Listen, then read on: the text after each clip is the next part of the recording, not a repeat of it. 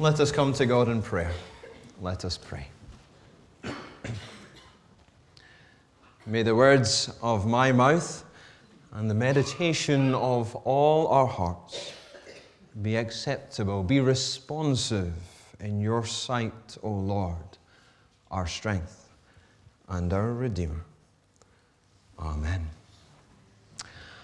I wonder if you struggle with church as it currently is. I wonder if you feel disgruntled about how things are done nowadays. I wonder if you compare our current state as a congregation or as a national church, even the state of our country, to what it used to be. For some of us, we may have vivid memories of Sunday school numbers in their hundreds, or of the singular focus on a Sunday being church and family life. And maybe you compare what we have nowadays to that time, and you may struggle with the comparison. It may grieve you, and maybe even provoke you to think that what we have now is nothing compared to what once was. You may assume that such things are only felt by older generations. And so you may begin to assume that maybe this message is going to be aimed at you. But neither is true. Feelings of dissatisfaction, even disillusionment with our present experience of church, are not limited to older generations. Those who are younger may, look back, may not look back to the glory days of a particular congregation, even the glory days of a denomination or country, but they may look back to moments when God moved in power in a particular place, or even their own lives. Those moments when God seemed much closer, much nearer, much more active than He does in today's What's more, there can be the tendency across the generations to hark back even further still to the early church in the first century and to yearn, really yearn for those days when the faith was new and the Spirit moved in power and the growth and vibrancy of, the, of Christianity turned a whole empire upside down. Dissatisfaction and disillusionment are not limited to any one generation. We can all feel it at one time or another. You may even have felt your despondency and pessimism increase another notch in recent weeks with the recently proposed presbytery plan, where it is proposed to reduce the number of ministers in the Braes area. Maybe that news provoked you to think that we are simply managing decline and that the future of the church in this area is doomed with such a trajectory. In every age, across all generations, spanning thousands of, thousands of years, God's people have had times and seasons where dissatisfaction and disillusionment rise up. In what we read in Haggai today, we see those very same feelings. God's people had returned from exile in Babylonia some 20 years before Haggai began his ministry. A small fraction of the total Jewish community had returned and begun the reconstruction work. But strong opposition from neighboring people soon brought the work to a standstill. And so, in the year 520 BC, roughly, Haggai is called by the Lord to bring a prophetic message to God's people, coming firstly with a word of challenge to the people, which we read about in Haggai 1 last week, and which Ian superbly covered in my stead. I did listen to the sermon on Sunday night. We heard that the people did respond to the Lord's challenge, and they began the work on the temple. But now a second prophetic word is brought from Haggai within weeks of the first message, but it has a different tone. We read earlier today on the 21st day of the seventh month, the word of the Lord came through the prophet Haggai. Who of you is left who saw this house in its former glory? How does it look to you now? Does it not seem to you like nothing. We can guess that during the intervening weeks, efforts were concentrated on clearing the site of rubble, redressing stone, testing the walls for safety, and organizing teams of workmen. Such preparations on a 60 year old ruin without any mechanical aid would tax the endurance of, of anyone, even the most enthusiastic people. So, no wonder there was a degree of frustration. But there was another factor. Progress would have been delayed in the seventh month because of all the major festivals on which no work could be done. In addition to Sabbath days, the first day of the seventh month was the Feast of Trumpets, the tenth day, the Day of Atonement. Then on the fifteenth day, the Feast of Tabernacles began for a week. I mean, come on. How are you going to get anything done with all that happening? How could anyone really turn our hand to the work and make progress? And so pessimism once again begins to rise up amongst God's people as they become overwhelmed by external circumstances and their, their internal desires. For indeed, there was a small proportion of the remnant who, who remembered that first temple built in the days of King Solomon. A magnificent structure, full of glory and material decoration, and at one time full of the glory of the Lord in the dwelling, the most holy place. Some could still remember the structure, which had been destroyed some 60 or 70 years earlier. And compared to it, what they saw before them now was pathetic in their eyes. It was nothing.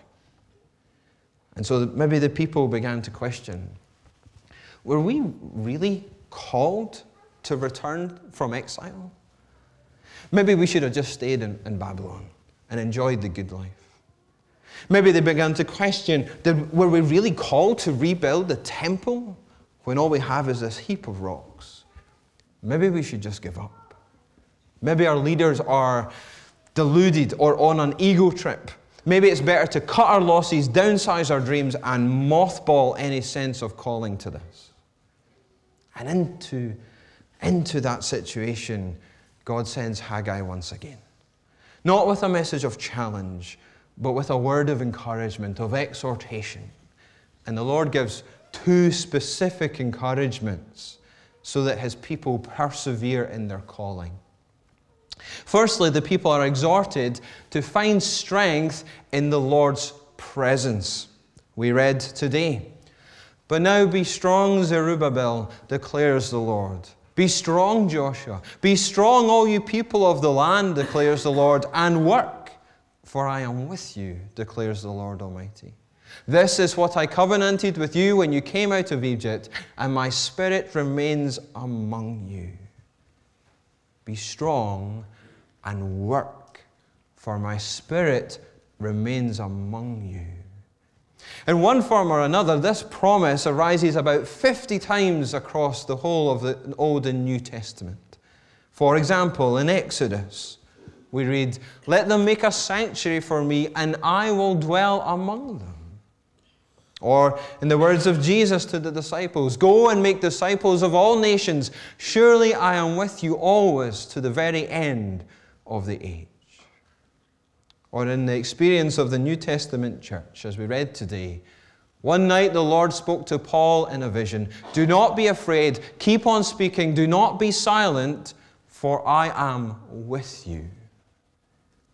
Each time the Lord placed a calling upon his people, and he promised to be with them.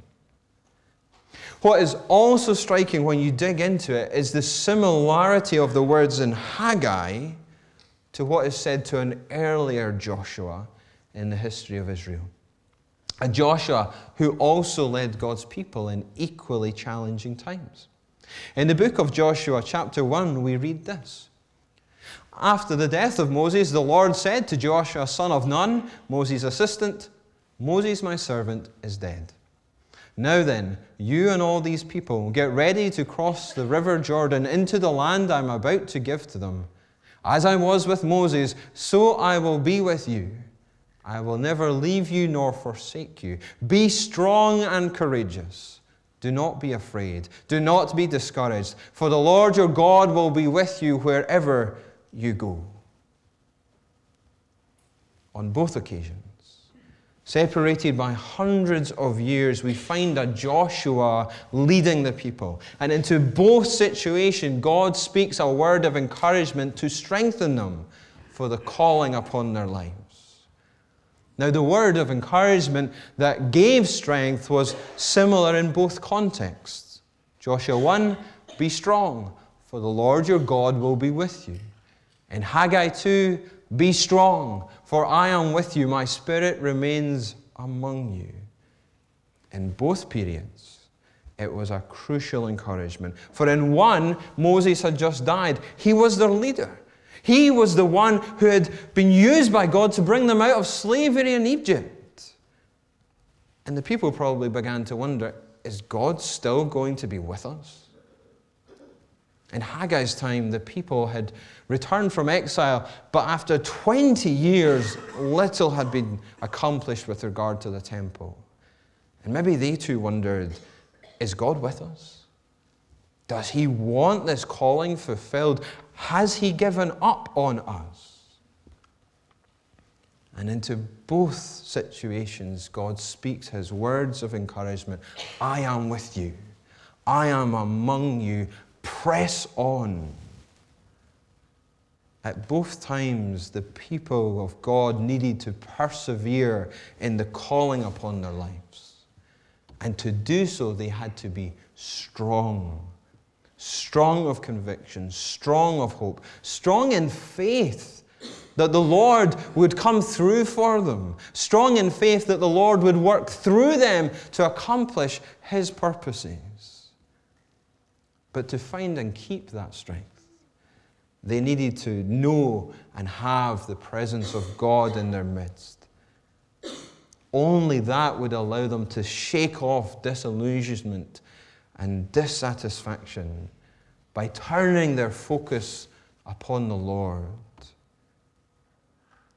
For then they would find new vigor for the calling upon their lives. I wonder, friends, is that what we maybe need at our, in our time?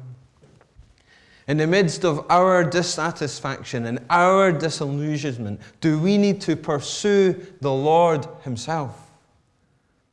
in whatever way we may be feeling despondent and pessimistic, whether it be in comparing things to how they once were, or frustrations with the present, or what the future might look like in the Braes area, do you need to seek the Lord's face and presence?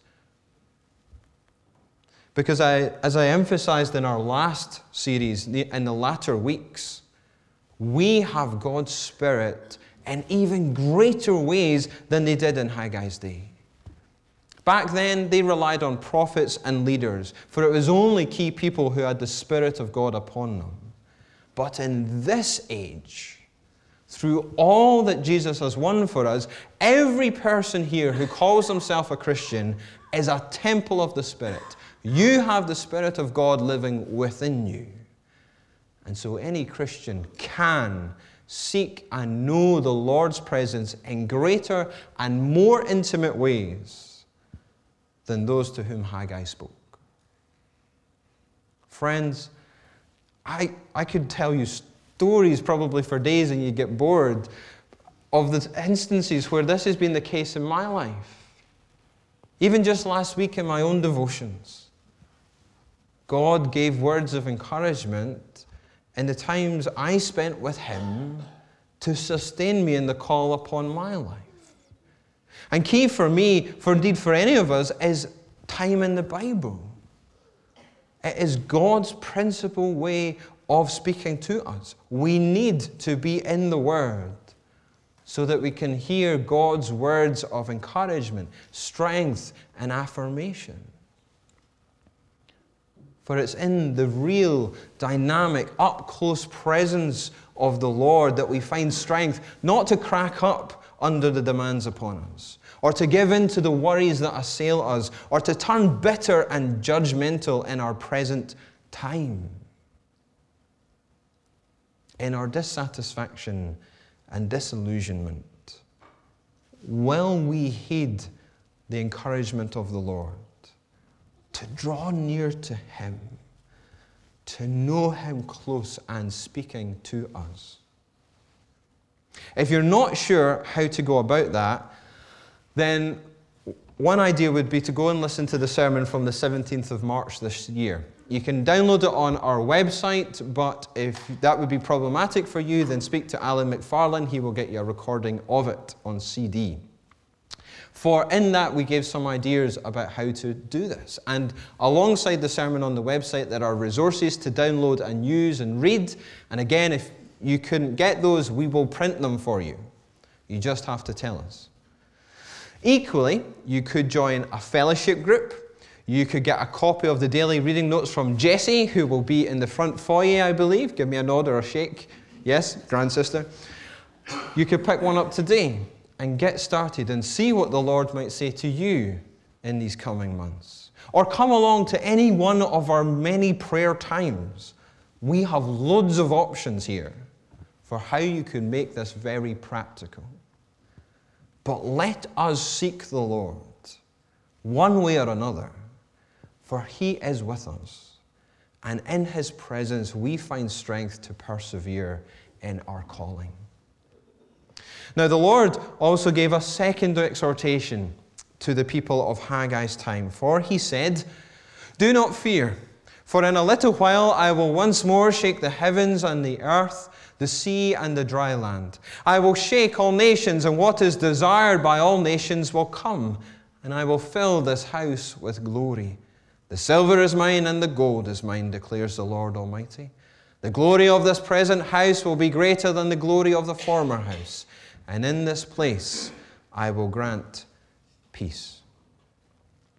In this portion of prophecy, the people are exhorted, exhorted to overcome fear. They are exhorted to find courage by trusting in the Lord's promises. They are to trust that God will move in power and accomplish the calling He has laid upon His people. The fear that they would have felt would have been as a small remnant of the Jewish people, where that star is, being surrounded by nations much larger than them. The red area is the Persian Empire, which dwarfs them, but also the stronger provinces which would have been nearby. They were weak. And 20 years before, they had felt fear in their return from exile, and once again, fear is beginning to rise up among them.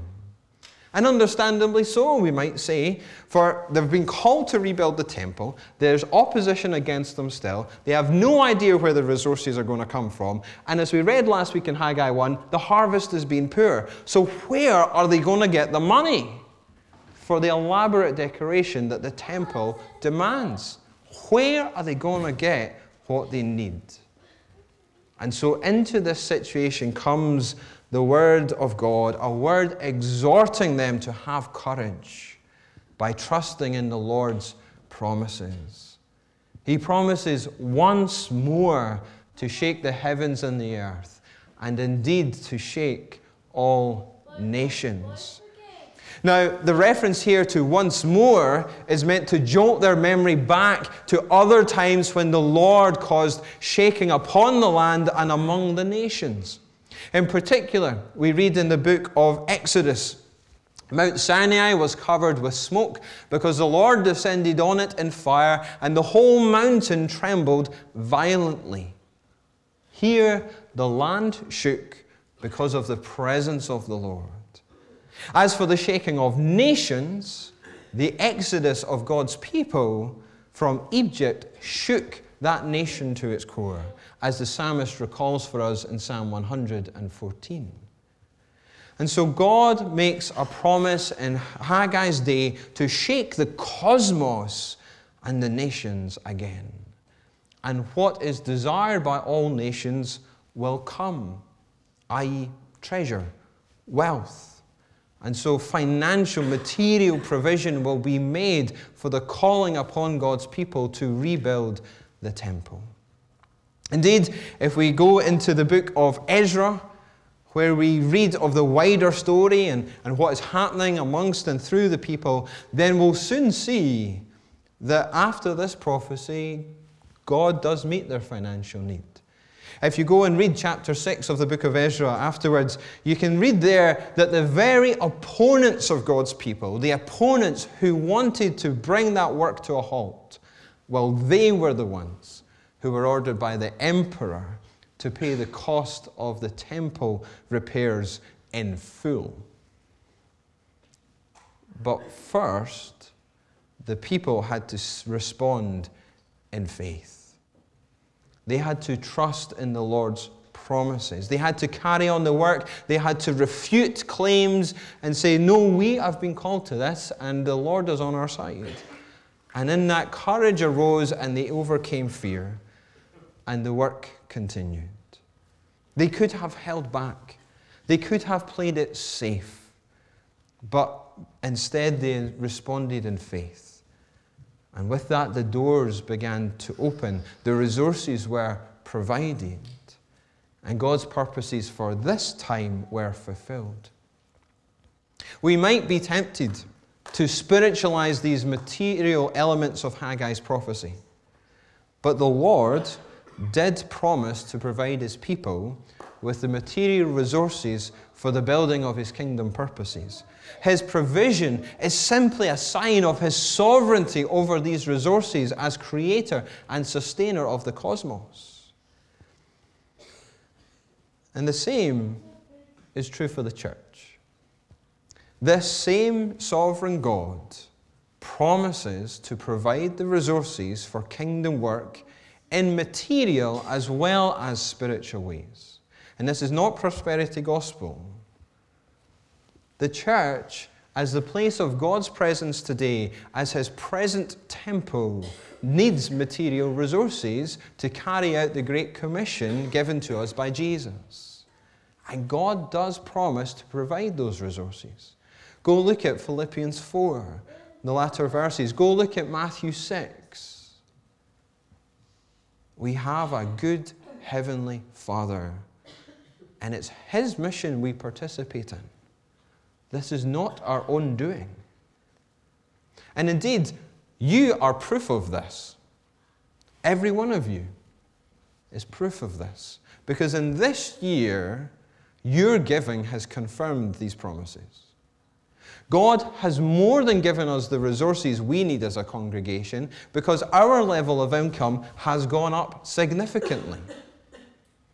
The question has always been whether we would be open handed with it, whether we would give sacrificially. And thankfully, we have.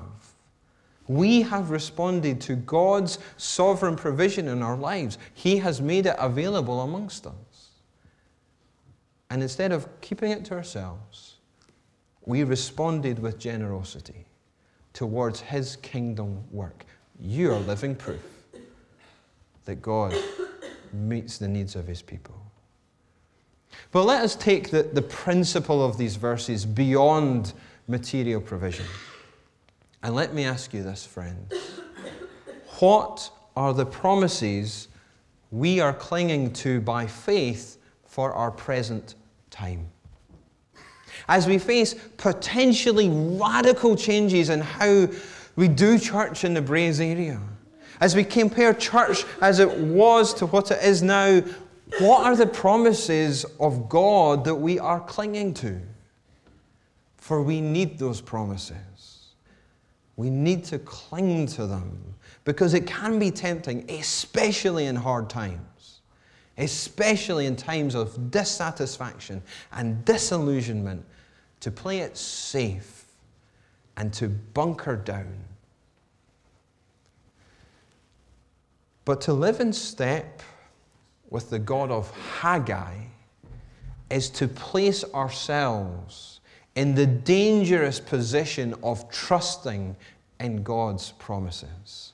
It is placing ourselves in the dangerous position of grasping the hand of our Creator and, and Redeemer and saying, Lead on, even if it means walking into the unknown with Him. Truly, that's the call of of Haggai. Personally, I find some of these verses of Jesus helpful. I will build my church, says Jesus, and the gates of Hades will not overcome it. He'll build it. It's not on my shoulders. Or what about the verse of Jesus that Jesus says to the disciples? Very truly I tell you, whoever believes in me will do the works I have been doing, and they will do even greater things than these, because I am going to the Father. God used Haggai to call a generation to experience God in the present not only in similar ways to the past, but in ways that would dwarf the past. And that is akin to what Jesus meant when he said, You will do even greater things than these. We often see the past as setting up patterns that are insurmountable. But what if Haggai encourages us to see the past as only setting precedents that can provide a springboard to even greater miracles. To a people who were wavering, laid low with dissatisfaction and disillusionment, the encouragement of God through Haggai is to persevere in your calling by finding strength in the Lord's presence and courage in the, pres- in the Lord's promises. I pray that we may be such a people as well. A people who resolve to seek and to trust the Lord always. May it be so. Amen.